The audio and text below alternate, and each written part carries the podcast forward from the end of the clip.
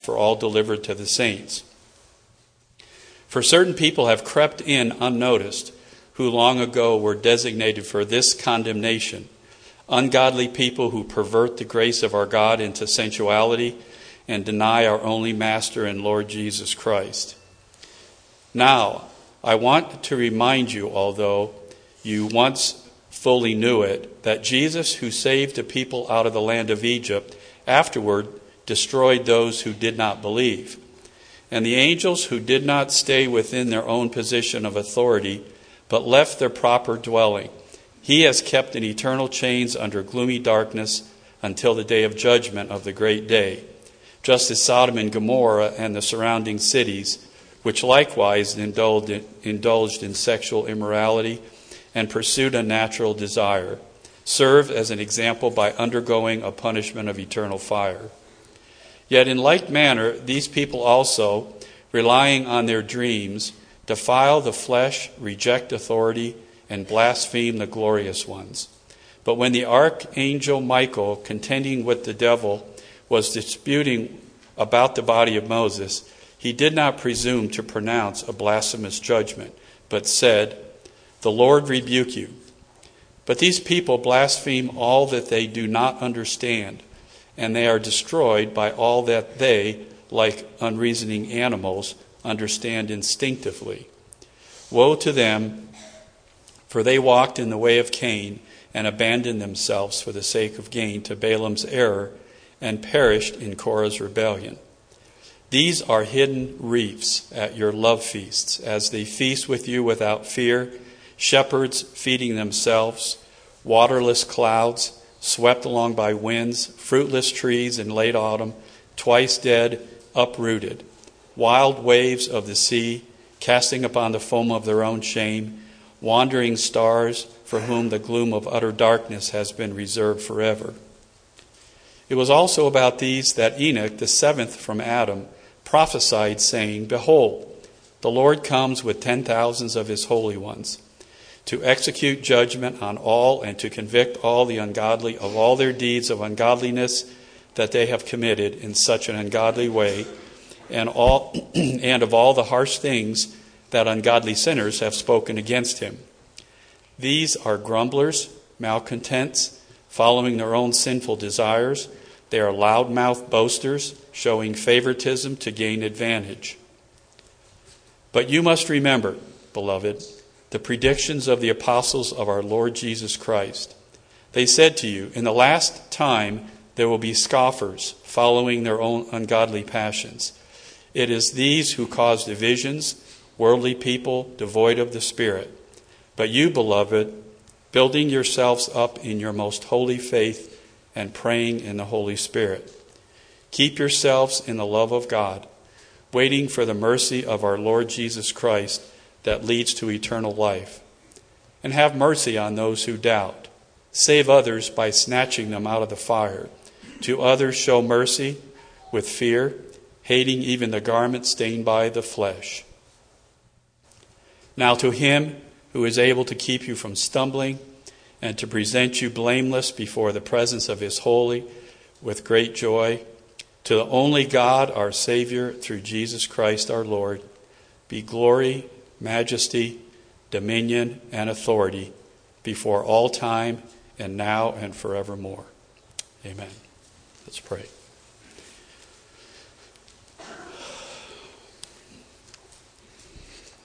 Lord, as we uh, partook of communion this morning, I pray that we that would continue and that uh, we could have fellowship with you this morning as we get into your word. Lord, that uh, we could go out of here this morning uh, with a new vision of what you have for us, our purpose, especially during this time of year. I just pray for your anointing of your word on us today. Lord, that you would allow us to hear uh, exactly what we are that we need to hear this morning. Lord, we just thank you for uh, the blessings, for your mercy, for your grace. Lord, for what you've done for us. And we just invite you now. In Jesus' name, amen.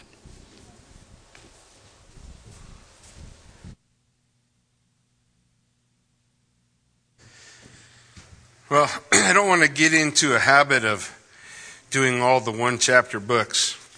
However, I might. You never know. But as we as we look at Jude, uh, I'm not going to finish it today, so I'll break my record of uh, completing a book a, a week. Uh, we'll take at least a couple of weeks as we take a look at Jude, and we're going to focus this morning on the first seven verses. Jude is is given to us as a warning about make believers. And, um, you know, I think some of the idea, the concept that behind why, why is Jude challenging us to contend earnestly for the faith? And exactly what we did this morning is we took communion. Part of taking communion is the act of examining yourself, right? Uh, scripture would tell us examine yourself to see that you're in the faith. And so Jude gives us this, this warning about what it is to be a pretender or a make believer. If we looked at two categories, say there's believer and make believer, there are those within the body who are who are true, who are real, who who uh, serve uh, Jesus Christ as Lord and Master, and then there are those that are make believers who who maybe serve in name or or have a uh, surface relationship, but or a surface uh, experience, but they're, they've never become real. And he's going to tell us how to tell. And the scary thing is, you know, when we look at the, the, the different uh, um, ways people look at the church, one of the things we see is that the church mirrors the world. Do you know that? What do I mean? The church mirrors the world. The divorce rate's the same in a church as it is in the world. The the, the sexual immorality in the church is the same as it is in the world. These things ought not be so if we're real. And so Jude writes this, and, and his challenge to us is to contend earnestly for the faith. That we strive to, not to enter the relationship, but to uh, walk as good stewards who are faithful to the Lord. We, we have this thing we, we say around church. We, we talk about the concept of being the, the, the, the, the first church of the broken. And I, I, take a little bit of heat for it every once in a while that, um, that we want to move beyond the idea. And, and so I never want to move beyond the idea that I'm broken. Because what I mean by I'm broken is that I need to, I need to rely completely on the Lord to do the things I need to do. That's what I mean by broken. When I say broken, I don't mean hopeless. When I say broken, I don't mean uh, we're never able to achieve victory. That's not what I mean. I mean I can't achieve victory on my own. I mean I, I can't find the success I want alone. I must be linked with Jesus Christ. Otherwise, I can go nowhere. I'm, I'm left floundering in the mud. And I have two choices. I can humbly come to the Lord and acknowledge, hey, I'm dirty and I need you to clean me. And I need you to keep me clean. And I need you to keep me strong so I don't get dirty again so that I can follow you. Or I can pretend to clean myself up on the outside and say it's good. One is a believer, one is a make believer. And that's kind of where Jude is, is focusing. That's where Jude is challenging us. So let's begin. He begins with this a greeting. Jude, a servant of Jesus Christ and a brother of James. So here's what we learn from that. This has to be a James everybody knows. Right? Because he just said, uh, I'm the brother of James. Like you should know who that is. Right? If, if, if you were, if you came to me and I said, I'm, I'm the, I'm the brother of Jerry, none of you know who Jerry is because my brother Jerry's never been here. It, it would not relate to you. So this James has to be somebody everybody knows. Somebody that the church was very familiar with. And so this is what we learn, we, this is what we learn of this, this phrase. This is Jude, the half brother of Jesus, the brother of James. James and Jude were both unbelievers until the resurrection of Christ. And so here's what I find important. When Jude introduces himself and he's, he's writing this letter to con- call people to contend for the faith, to be real and, and a, a real believer committed to Jesus Christ, surrendered to him, he's calling them to this. He doesn't say, I'm the brother of Jesus. He doesn't go off the authority that maybe he could have, right? I mean, if you're going to name drop, uh, why drop James? I drop Jesus. No? But here's what he says about Jesus I'm a servant.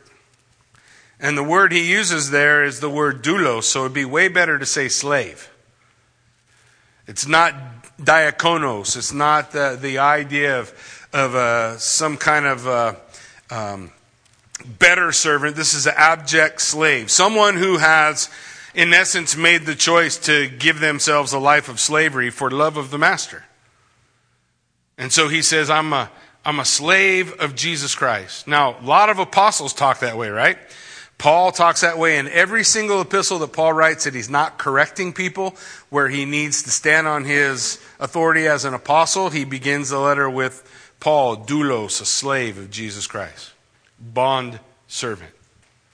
Here, Jude begins the same way, and then he doesn't name drop Jesus, he name drops James. So he lets you know that, yes, uh, he's in the family uh, of Jesus, but, but he's linked to the family by way of unbelief in the Lord until a certain time in their life. And that actually helps us relate to him a little better. No? He's, we're able to relate to him because the rest of the Lord's brothers, James and the family, they all thought Jesus was crazy during his ministry. Right? Mark 3.21 says, when his family heard it, they went out to seize him, for they were saying, he is out of his mind. So his brothers, his half brothers, they didn't believe the family that he grew up in. They didn't believe he was who he said he was. John 7, verse 2 through 5 says, Now the Jews' feast of booths was at hand. So his brother said to him, Leave here and go to Judea, that your disciples also may see the works you're doing. For no one works in secret if he seeks to be known openly. if you do these things, show yourself to the world. It says in verse 5, For not even his brothers believed in him. So they didn't believe. He's also reminding us of when they do come to faith. The Bible tells that James comes to faith after the resurrection. After Jesus Christ is raised from the dead, scripture tells in 1 Corinthians 15, 7 that he appeared to James. He went to his brother. He showed himself. After the resurrection, James becomes a pillar in the community and becomes a leader of the church of Jerusalem. We read about it in Acts chapter 12. It says, But motioning to them with his hand to be silent, he described to them how the Lord had brought him out of prison. This is Peter. And he said, Tell these things to James and to the brothers. Tell them about what happened. In Acts 15, it says, after they finished speaking, Paul giving his defense for grace, after they finished speaking, James replied and said, Brothers, listen to me. So James is becoming a, man of authority. In 2118, it says, On the following day, Paul went in with us to James, and all the elders were present. In Galatians 2 9, Paul says this, And when James and Cephas, or Peter, and John, who seemed to be pillars, perceived the grace that was given to me, they gave the right hand of fellowship to Barnabas and me. So James becomes a pillar, writes a book, we know. One of what we call the Catholic epistles or general epistles. They're not written to any church in particular, they're just written generally to the body of Christ. James and Jude, two brothers of the Lord. And as he writes this, who's he writing it to? Who is he, who is he addressing in his letter, in this general epistle? He's writing to those who are called, beloved in God the Father, and kept for Jesus Christ. He's writing to the called, the beloved, and the kept. He's writing to believers. Wherever they are. In fact, the idea of the called has become synonymous with being a Christian. It's, it's, that word is often translated called, often translated invited. It's, it's this idea. Revelation 19.9 says, Write. Write this. Blessed are those who are invited to the marriage supper of the Lamb. Book of Revelation talks about two suppers. Only one of them gets an invitation. The marriage supper of the Lamb. There's an invitation to that. Jesus told a parable, right? About a marriage feast that the people who were invited didn't want to come. So the, the owner of the feast said, Hey, I'm going to fill my halls. You go to the highways and the byways and you invite everyone you see so that this place is full. And so he went and invited and brought all those to the wedding feast. Now, as the master of the feast is walking around in the feast, he comes upon a man who's not wearing a wedding garment. You guys remember the parable? And he says to the man with a wedding garment, How'd you get in here, friend? And the man had no answer. Because in order to enter the wedding feast, you have to be clothed. Now, the way they did a wedding feast, I've shared this with you guys before. The way they did a wedding feast, you came, you weren't expected like today. You know, if I say, I want you to be in my wedding, and you got to go rent a tux, you know, you got to be in the wedding. In those days, they provided all the garments. It was simple. It was a white robe and you would come wearing whatever you had, you know, and you'd show up to the wedding feast. And right outside the wedding feast, before you entered in, would be this box, this, this crate full of wedding garments. And all you had to do was put it on and you could come in. Jesus said, when the master found the man without the wedding garment, he threw him outside where there will be wailing and gnashing of teeth. Because why? We have to be clothed in Jesus Christ. We have to be clothed in Him. My righteousness don't get me in. Your righteousness won't get you in. Only the righteousness of Christ and a life lived in dependency upon it gets us in. It's something that Jesus Christ provides for us, right? These are the called. These are ones who are loved of God. 1 John 4 16 says, So we have come to know and to believe the love that God has for us. God is love. Whoever abides in love abides in God, and God abides in him. Being beloved of God means we're in the love of God abiding in God, God abiding in us, this abiding relationship. This is something that the Lord spoke of, of the nation of Israel. And in Deuteronomy chapter 7, verse 6, it says, For you are a people holy to the Lord your God. The Lord your God has chosen you to be a people for his treasured possession out of all the peoples who are on the face of the earth. Why did God choose? It's not because you were more in number than any other people that the Lord set his love on you. He chose you. For you were the fewest of all people. But it's because the Lord loves you and is keeping the oath that He swore to your fathers. That's why the Lord brought you out with a mighty hand and redeemed you from the house of slavery, from Pharaoh, the king of Egypt. Do you understand when he's talking about the nation of Israel? This is kind of an important, important idea to grasp. When he's talking about the nation of Israel, he's saying this idea of chosen and loved is equal. To say that you are chosen is to say that you are loved. That the Lord out of all the world chose the nation of Israel to be the people through whom he revealed himself to the world. What's John 3:16 say? Everybody knows it, right? For God so what? So God so loved the world Love is synonymous with chose. God is bestowing, God has chosen to reveal himself through the nation of Israel to the world. That the world might know him. So these are the called the beloved of God, those who stand in the love of God, experience the love of God, uh, because the Father has set His love upon them. And then the third thing, they're kept. they're kept. This is kind of an important concept for me, and I know a lot of people don't agree with me, and I've often said, I don't mind. People are welcome to be wrong. These are those who are called, beloved of the Father, and kept for Jesus Christ. Who's keeping them? Well, Jesus told us. He said that we're in His hand, right? And no one can snatch you out of his hand, right? And he said, The Father, who is greater than I, holds you in his hand, and no one can snatch you out of his hand. We're kept. The idea of being kept is this idea of, of God sustaining. It's, it is the flip side of the coin of dependency on the Lord. You get it?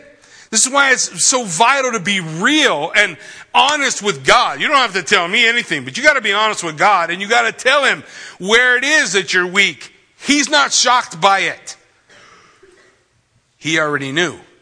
You have to live in dependency on Him. Dependency. Lord, you got to get me through. Because He's the one who keeps me. I can't keep myself. If it has to depend on me, I'm hung. I know me. It depends on my dependency on Him, being dependent on Him. And that's what's going to enter us into this problem, this struggle that they're having, that they're having here in, in the, that Jude's writing about. As we consider the idea kept, the last thing I want to share on that idea is, is the doxology. It's my favorite doxology in all the Bible. If you've ever been to any service I do, funeral service, what have you, this doxology often comes up, says, Now unto him who is able to keep you from stumbling. That's kind of an important thing, no? Now unto him who is able to keep you from stumbling, but not only that, to present you blameless before the presence of his glory. Why? With great joy. It's not like he's bummed to do it. Like we think, you know, like when you get a phone call over and over and over again from the same guy needing help and you get bummed that they're calling and you stop picking up their phone. It's not like that. It's His joy to keep you and present you blameless before the glory of the Father. It's His joy to the only God, our Savior, through Jesus Christ our Lord, be glory, majesty, dominion, authority before all time, now, and forever. Amen. we are kept. So what is it? Jude has a little prayer for, for those who read his book. May mercy, peace, and love be multiplied mercy, peace, and love. This is important concepts, and we're going to see it build as we work our way through. Now, here's his purpose in writing. Beloved, although I was eager to write to you about our common salvation. So he's thinking when he first sits down to write, you know, I want to write about how awesome salvation is and, and all the things we experience. And he wants to, and he wants to give a, an exhortation, maybe a word of encouragement. He wants to spend some time talking about this idea. But as he was beginning to write, that's, that's not how the Spirit led him. I found it necessary to write appealing to you to contend for the faith Here's what he's saying. He wants us to contend. That word is agonizomai. Agonizomai. It's Jared loves that word. Where's Jared at? He's back with the kids, I think. I was going to make fun of him for a minute. It's no fun to make fun of him, and he's not here to hear it. agonizomai means to contend earnestly, to strive. it's, it's something that's used of a boxing match when two guys face each other. Or maybe you, you watch UFC or whatever different sporting events where two teams or people are contending against one another for the title and the, and the goal. And he's saying, I want you to do that, but I want you to do that for the faith. He wants us to contend for the faith. Here's what that means. That, that, that, that statement, the faith, means, it means that there is a body of truth that is to be believed. That's what it means. It's, it's not just random faith. It's not just faith, faith, faith, faith. People talk about faith a lot, but it's not faith in faith that saves you. Faith doesn't do anything. James told us that, right? faith, it's what, what is the object of your faith? What is the object of your faith? Is the object of your faith the church? Is the object of your faith yourself? Is the object of your faith something else? Or is the object of your faith the Lord Jesus Christ? Only one of those saves. Jesus saves, right? He's the object of our faith. So it's saying, look, we want to contend we want to do battle. We want to we, agonizomai. We want to we want to contend earnestly for this body of truth that needs to be believed. It needs to be received. It needs to be acted upon. And this is, this is where Jude's really getting into it. Not only is there a body of truth to be believed, which is called the faith, but it is final and authoritative. Those are two important concepts. This truth, which is to be believed, received, and acted upon, is final and authoritative. It was given once for all. There's nothing else coming. There's not a third testament. There's not another testament. There's not anything else. What was given was given once for all. Final and authoritative this body of truth which is to be believed and who is it given to? It's been given according to the scripture once for all delivered to the saints. This is given to believers. On a on a really focused scale i would say that this body of truth the faith is the gospel on a wider scale, I would say this body of truth, which is to be received, believed, and acted upon, is the Word of God. That's what's been delivered to the saints through faithful men who wrote, penned the Scripture, and delivered it to us once for all, received, delivered to all the saints. Okay, so we have this body of faith we want to be focused on. It is final and authoritative. It's been delivered to the saints. So what's the problem? Verse 4 For certain people have crept in unnoticed, who long ago were designated for this condemnation. Ungodly people who pervert the grace of God into sensuality and deny our only Master and Lord, Jesus Christ. So we, we've got creepers and ungodly. What are, what are, what's the idea of creepers? It's a strange word, no? I mean, we use it. Well, I don't know if we use My wife uses it. Every once in a while, she meets one and she goes, Oh, that's a creeper. I don't know pre- precisely what it is. I just hope I'm not one of those. Doesn't seem good, right? So, so we don't want to be a creeper. What was a creeper? Here's, here's an example of a creeper. A creeper, biblically, was a group of people called the Judaizers. Judaizers were people who did not believe in the authority of the scripture. They, they did not really uphold the, the lordship of Jesus Christ. They had a different agenda and set of rules, and their idea was to come into the church and sway everything that was going on into the church to begin to think like they thought. Scripture says that they crept in. In other words, they don't come in, you know, where everybody goes, oh, there's a creeper. No, they just look like the rest of us. They just look like the rest of us, but they've got a, a different agenda. They have a different master. And so there are some things that that'll stick out, some things that we can recognize. One of the things he says is they are ungodly. What does that mean? That means there's not a reflection of godliness in their life. Now, a reflection of godliness, I'm going to tell you, does not have anything to do with your outside. I have met some of the most godly people I've ever known to have tattoos from their earlobe to their ankle.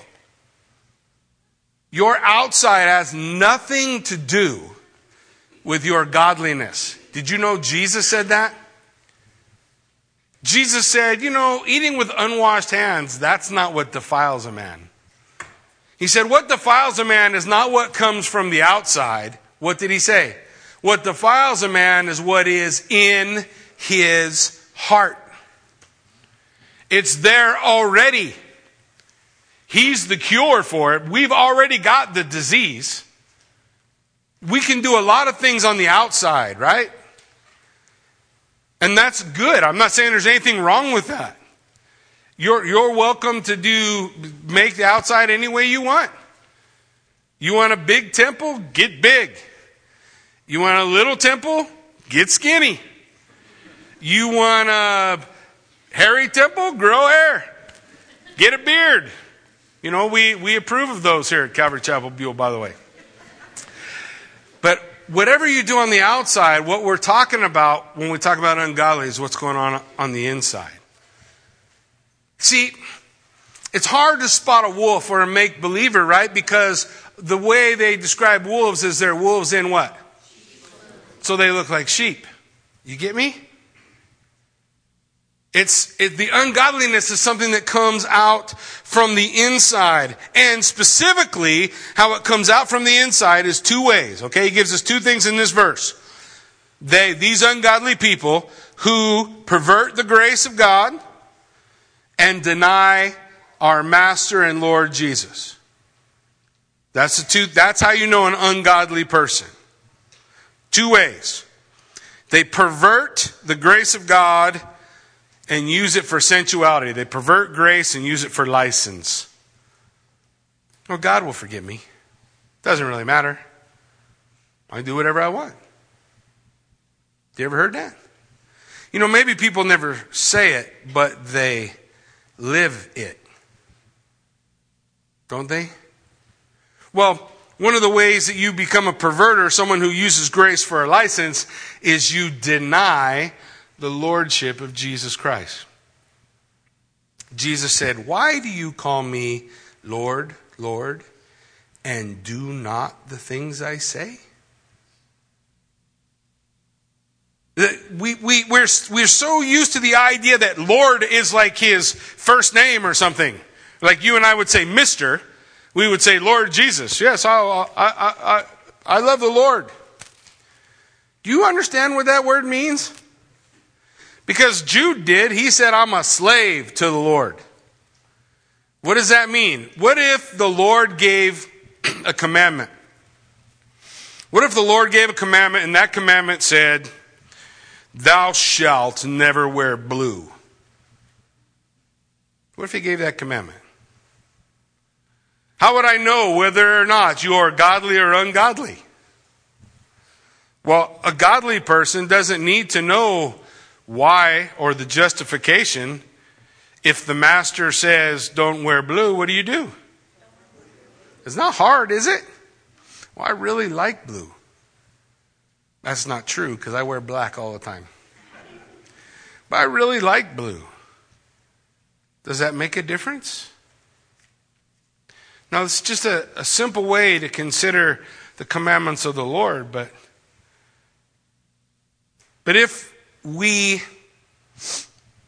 understand the grace of God, this is where this rub kind of takes place, guys. If we understand the grace of God, then we know God has grace for our brokenness. We're not perfect, right? But that grace is not a license to be imperfect. Do we understand? There's these battles that happen all the time within the church about the difference between what does it mean to be saved by grace? To be saved by grace means I recognize that I'm a sinner and that I need to live a life dependent on the Lord and to the best of my ability being obedient to the Lord. And when I fall, I call upon the Lord for his forgiveness. That's different than somebody who says, doesn't matter, God will forgive me. I've heard that a lot in counseling.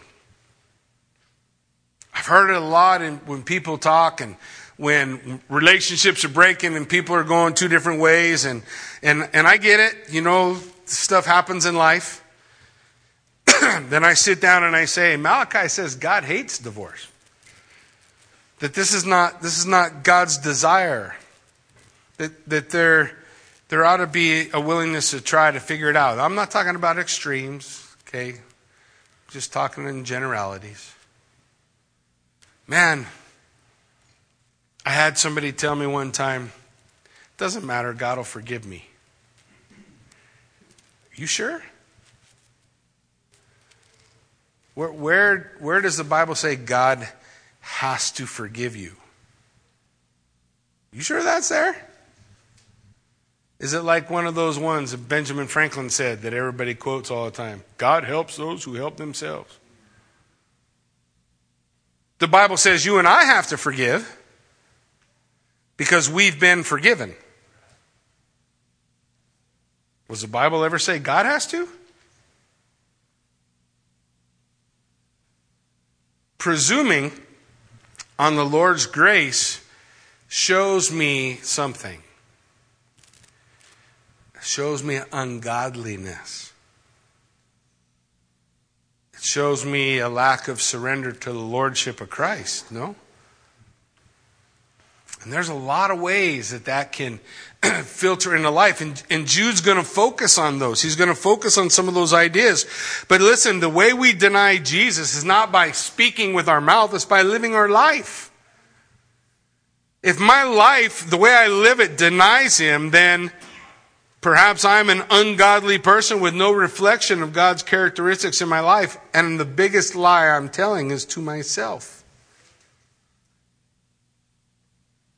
So, what do I do? Well, there's really good news in Scripture. Because Scripture tells us that when a man recognizes the truth, all he has to do is confess it, call on the name of the Lord. Or we can stand in our pride and say, Nope, I'm okay. But I know where pride goes. The Lord says he will exalt the humbled and he will debase the proud. We want to be those who are, are able to recognize if this is so. If it's not so, then we want to be able to understand that there are people like this in our midst. And what is it that, that we ought to do? Well, here's what Jude does. He's going to give three warnings from history about judgment. He says in verse 5, Now I want to remind you, although you once fully knew it, that Jesus, who saved the people out of the land of Egypt, afterward destroyed those who did not believe. So we know the story of the Exodus, right? Here's a cool thing. Did you know that Jesus was there? Yeah, Paul told us that. 1 Corinthians chapter 10. They had a rock from whence came water. You remember? 1 Corinthians chapter 10 says that rock is Christ. Other scripture and argumentation can be given that he is the, both the pillar of fire and the cloud in the day that, that led the children of Israel through. Scripture would tell us he was the voice of the bush that burnt. And Scripture tells us that when Isaiah saw the Lord high and lifted up, and his train filled the temple in Isaiah chapter 6. John tells us that Isaiah rejoiced to see Jesus. It was him. Pretty wild. Bible says when this came, when the when the Exodus takes place, God delivered all the people. All the people who were there, the big group of people, right? He delivered them. He brought them out of bondage. He showed all of them his miracles. He had them all pass through the Red Sea, right? You guys, in 1 Corinthians 10 uses the same phraseology. He had them all pass through the sea, but they were not all believers. Some of them were make believers. And they wandered in the wilderness for 40 years. You remember? Entire generation perishes. And the Lord says, look, he, he knows how to reserve the ungodly for judgment. And that is what Scripture teaches us that the ungodly have to look forward to. Those who are surrendered to Christ is not because they're better or they're smarter or they're prettier or anything else. It's simply based on their dependence on the Lord. Either we're dependent on Him or we're not. And if we are, then we're believers. And if we're not, we're make believe. We're pretenders. And James is saying, man, brothers, we got to contend earnestly for this body of truth that needs to be believed. It's authoritative. It's something that we ought to follow. And so if I come up against one of the Lord's commands and I say, I don't really like that, it doesn't apply this culture. This culture is not what governs the Word of God. The Word of God is what governs the culture. I'm just trying to tell you the truth between what's real and what's not. Not in, a, in any way to put anybody down, but simply to say, look, if we're in that other camp, you don't got to stay there. You don't got to walk around as an unbeliever who says, I don't want, I don't really have to do what Jesus says. I don't really have to be obedient to him. I don't really have to follow him. He'll forgive me. I'm just going to turn a Bible around and put it in front of you and say, Where does it say that? That's the distortion of our culture on the gospel message. The gospel message is I'm a wretch and I need saved. And Jesus Christ saves me. I'm broken. And I, I, know brokenness better than at Christmas than any other time of the year. Black Friday, where you can go out, sing Christmas carols, and punch your neighbor in the eye because he wants the Barbie that you're trying to get. What does that say? We, well, here's our tendency, guys. We have a tendency to look at that person and say, well, I would never do that. Hogwash. Yeah, you would. We all got that garbage in us. That's what Jesus said. It's in you already. What defiles you is in you. A life of dependency on the Lord Jesus Christ corrects that. It's through Him my brokenness is made whole.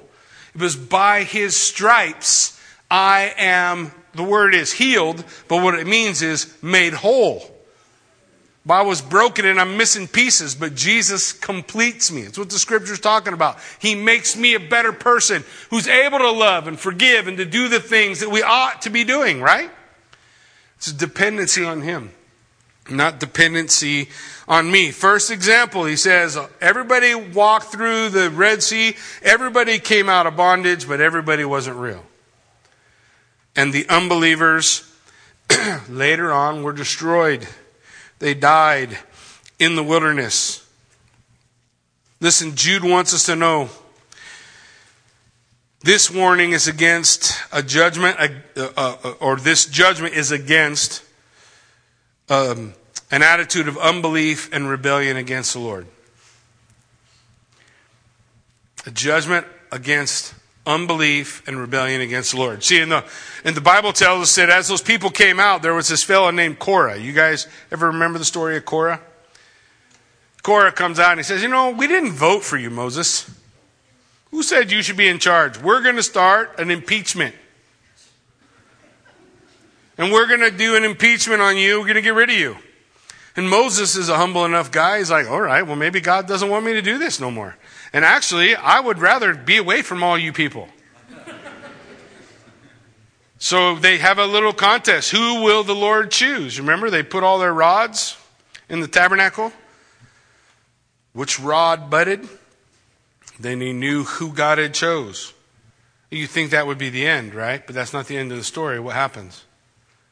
The ground opened up and swallowed Korah and all those who were in rebellion. And we back up and we go, there's certain things that happen in the Bible where you back up and go, whoa. And there's three of them we're going to talk about right now. There's more we'll talk about next week. You back up and you go, whoa. You see Ananias and Sapphira and they lie about what they gave to the Lord and boom, they're dead. Whoa, what's that about? Scripture says these things are given to you as a sign. What's the sign? The sign is not this. God will just forgive me. Is it? God has to forgive me. Really? There was judgment. Romans chapter 1 says that we are storing up wrath for the judgment of God. Meaning we walk in disobedience and rebellion and unbelief, and we walk in disobedience, rebellion, and unbelief, and we walk in disobedience, rebellion, and unbelief, and we're storing up wrath for the day when God opens it up and says, Judgment Day. Now, those are sobering things, no? There's things that we that ought to cause us to go, whoa, whoa, what am I doing? What am I doing? Am I saying that I need to change what God's word says, or am I allowing God's word to change me? Am I standing in a position of unbelief? Well, God doesn't really mean that. Most of our problems are not with the difficult passages, by the way. They're with the really easy ones. Or am I walking in belief? Am I walking not in rebellion? Well, God, He'll just forgive me. He'll just forgive me. I'll tell you this the Bible tells us if you confess your sin, He's faithful and just to forgive you your sin and cleanse you from all unrighteousness. Now, hold that thought. But if I say what I'm doing is not wrong, how do I get to this? If I say it's no big deal, how do I get to this confession? Confession means I, I admit to God that what I did is wrong. Do you get it? And I got to get to that point for forgiveness. It's not, there's no automatic.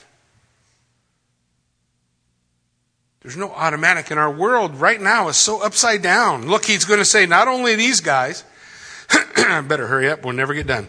And the angels who did not stay within their own position of authority, but left their proper dwelling, he has kept in eternal chains under gloomy darkness until the judgment of the great day. So the second group is angels. Genesis chapter 6. Genesis chapter 6, uh, there's a second temple period writing. Uh, what would I call it? It's not scripture. It is uh, not a novel. It's like people writing their ideas about how they think all these things worked. It's called the book of First Enoch. Jude actually quotes out of that book here in a little while. But first, Enoch and all the Jewish people at the time of Christ all believed Genesis 6 was talking about angels. So if you have a different view about Genesis 6, or you're wondering what in the world is he talking about, read Genesis 6.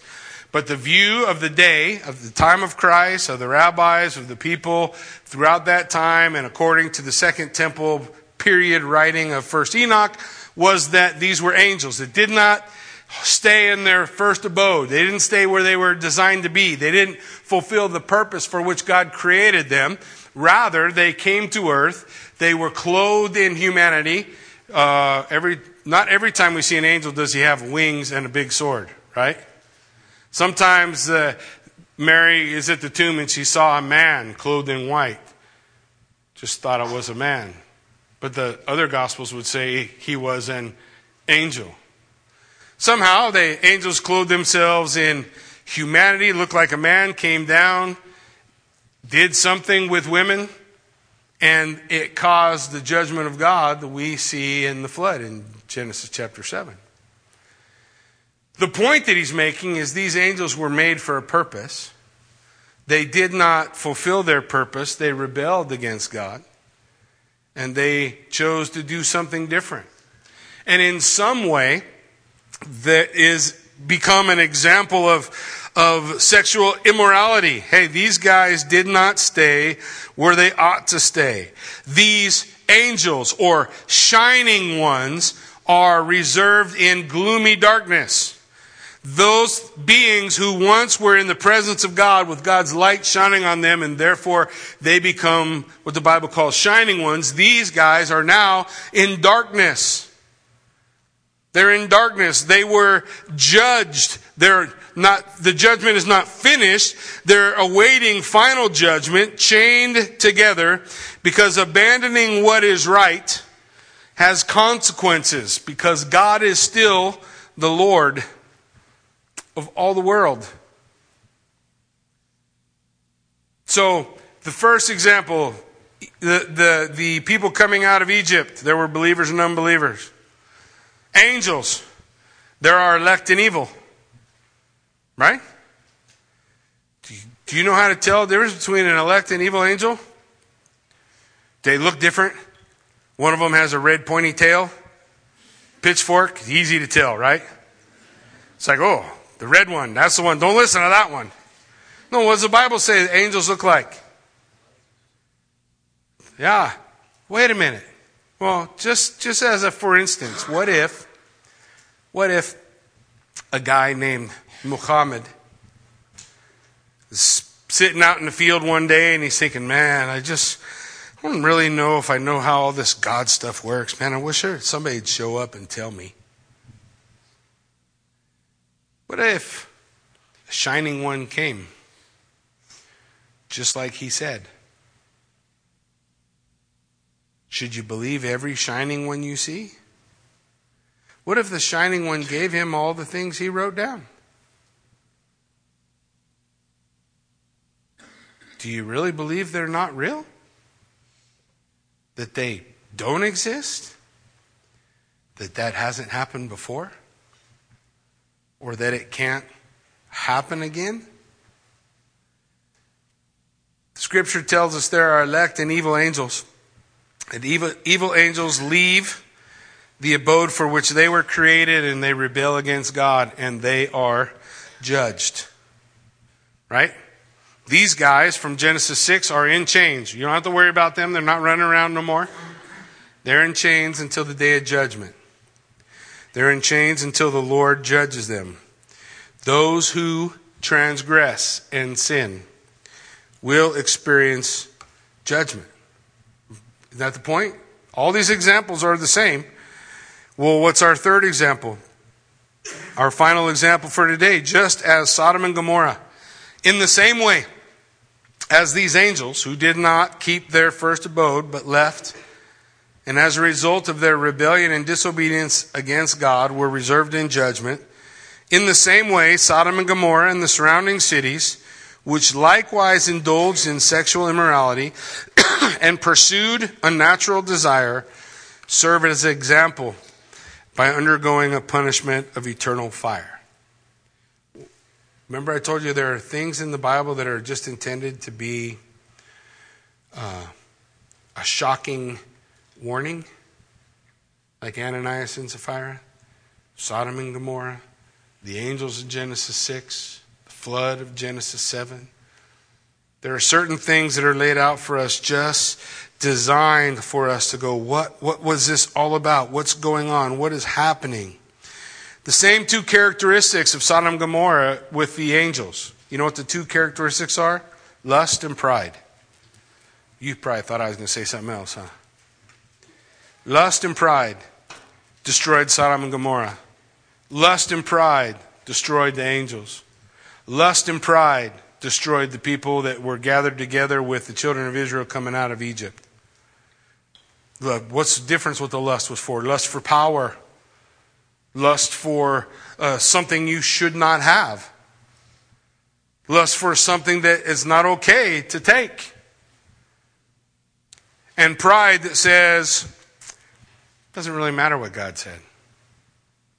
Doesn't really matter what God said. Jude says, Listen, I've written to you that you will know to contend earnestly for the faith, that there's a truth that's been delivered once and for all, final and authoritative, that is to be received, believed, and acted upon.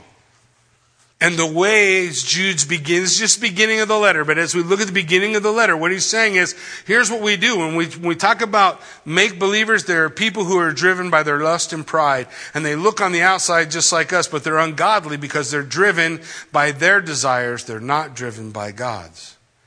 Do you know the scripture tells us that if you surrender yourself to the Lord, that he'll put his desires in you.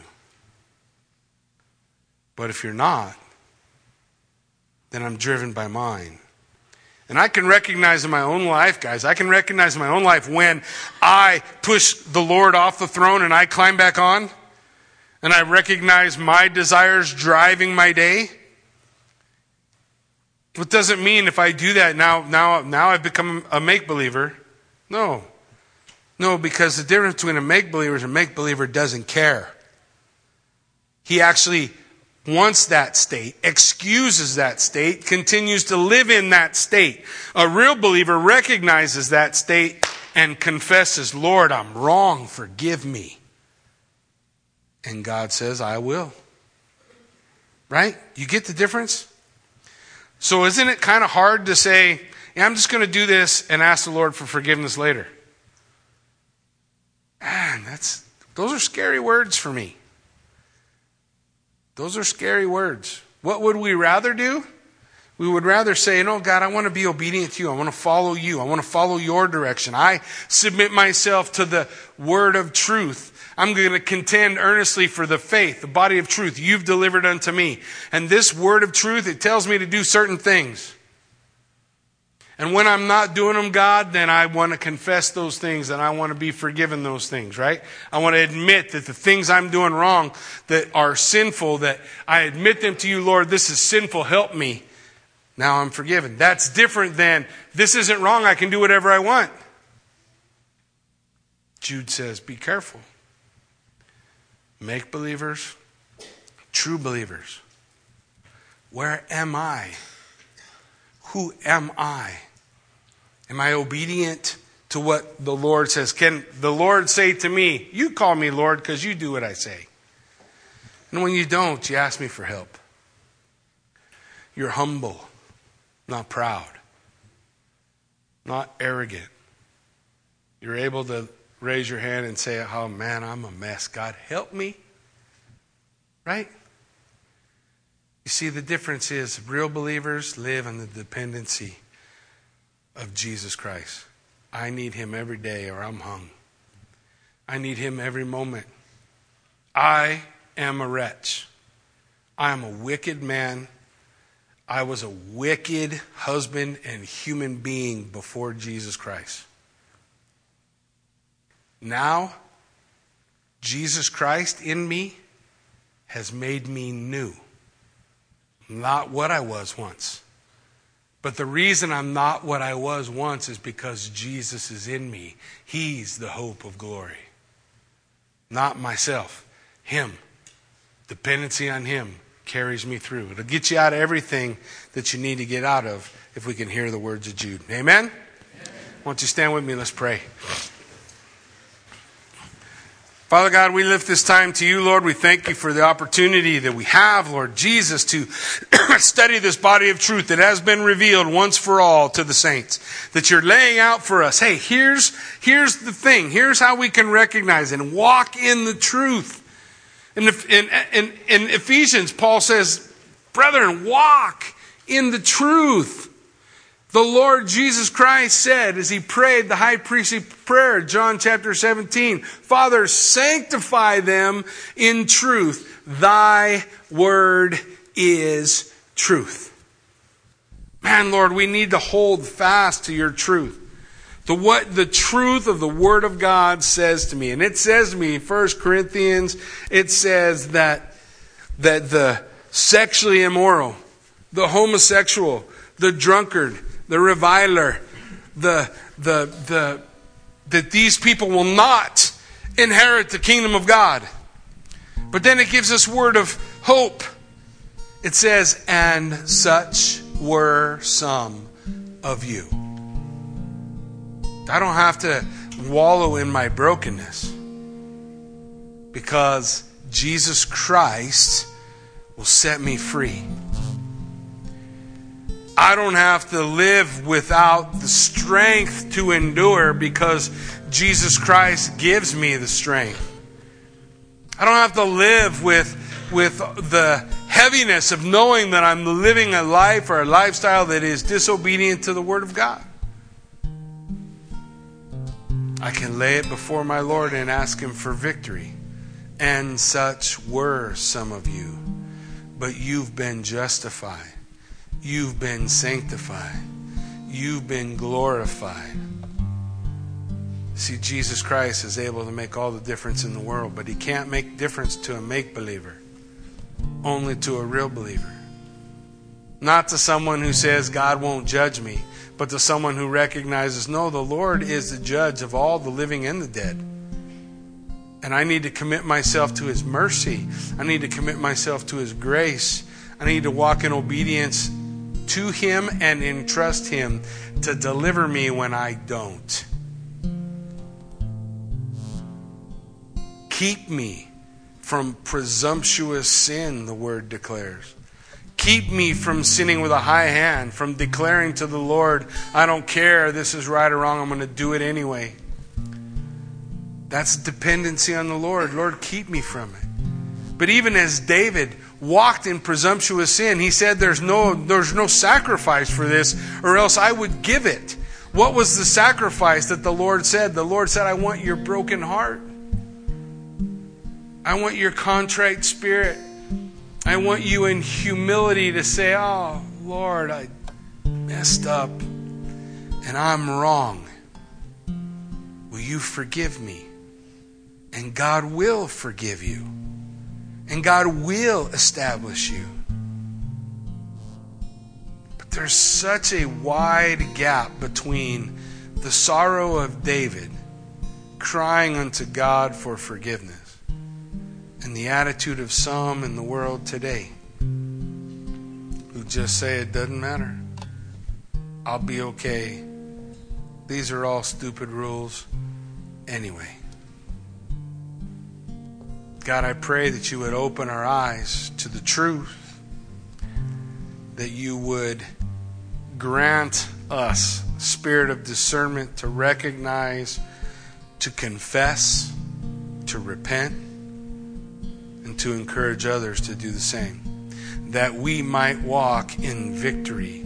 Because the Word of God declares that it is God's great joy, it is Jesus' great joy to keep us from stumbling. It is His great joy to present us blameless.